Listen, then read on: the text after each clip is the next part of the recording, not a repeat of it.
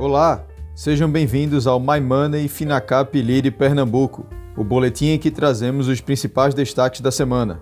Eu sou Alexandre Brito, responsável pela área de pesquisa da Finacap.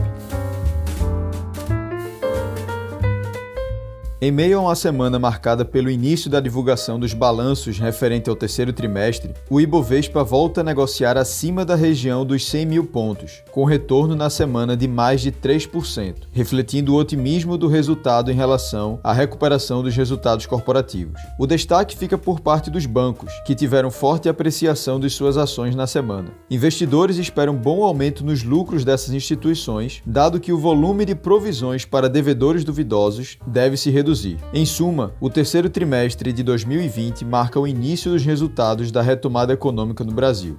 As NTNBs, títulos do Tesouro atrelados à inflação, apresentaram um resultado positivo na semana de 0,40%, apurado pelo índice IMAB. Em movimento semelhante, a curva de juros teve redução em suas taxas negociadas no mercado, refletindo o apetite dos investidores.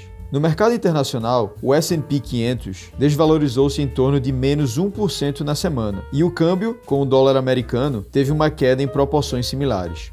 O líder do governo no Senado, Fernando Bezerra Coelho, negocia com a Casa para que seja votado na próxima semana a nova Lei do Gás e outros três projetos considerados prioritários. A agenda é parte de uma ofensiva da equipe econômica para que o Congresso aprove marcos regulatórios com o objetivo de criar um horizonte mais favorável a investimentos, além de ambiente positivo junto ao mercado financeiro. Os projetos em trâmite, além da Lei do Gás, são o projeto que trata das operações compromissadas, a proposta que dá autonomia ao Banco Central e o novo marco legal das ferrovias.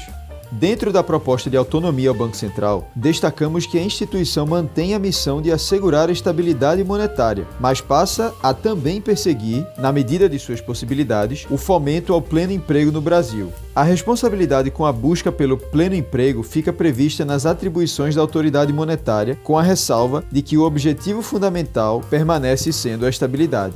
No estudo da semana, trouxemos um tema que vem sendo centro de atenção dos investidores no ano de 2020, as ações de tecnologia. Mesmo em meio à maior pandemia da história recente, essas empresas levaram a bolsa de tecnologia americana, Nasdaq, a atingir sua maior cotação histórica no ano, além do fato de atingirem a marca de 40% de participação no principal índice acionário mundial, o S&P 500, superando a marca atingida em 1999 de 37% de participação, auge auge do episódio da bolha das .com. Observamos que após o estouro da bolha das .coms no ano de 2000, a participação dessas empresas no índice americano se reduziu para patamar inferior a 20%, levando sua representatividade para menos da metade hora alcançada. Companhias inovadoras que vão desde fabricação de smartphones de última geração a plataformas de mídias digitais atingiram recorde após recorde no ano de 2020, e os números extrapolam qualquer modelo matemático da literatura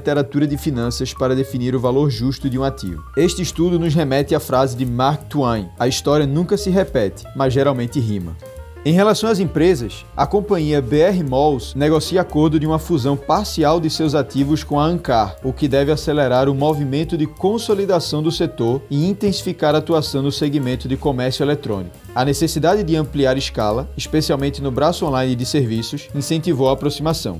A Vale anunciou forte produção de minério de ferro no terceiro trimestre, com um volume de 88,7 milhões de toneladas no período, alta de 2,3% em relação ao período de julho a setembro de 2019. A produção no Sistema Norte, no Pará, onde estão as minas de Carajás, foi recorde. Chama atenção, porém, o volume de vendas de minério de ferro e pelotas, que ficou em 74,2 milhões de toneladas, abaixo das previsões dos analistas.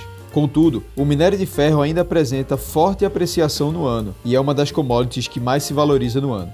A Petrobras revisou para cima a sua projeção de produção de óleo e gás. A previsão da companhia é encerrar 2020 com a produção média de 2,84 milhões de barris por dia. A meta inicial era produzir este ano ao todo 2,7 milhões de barris. Os números acima do esperado podem ser atribuídos em parte à postergação das pausas para manutenção das plataformas. Este foi o boletim My Money Finacap Lead Pernambuco. Até a próxima semana.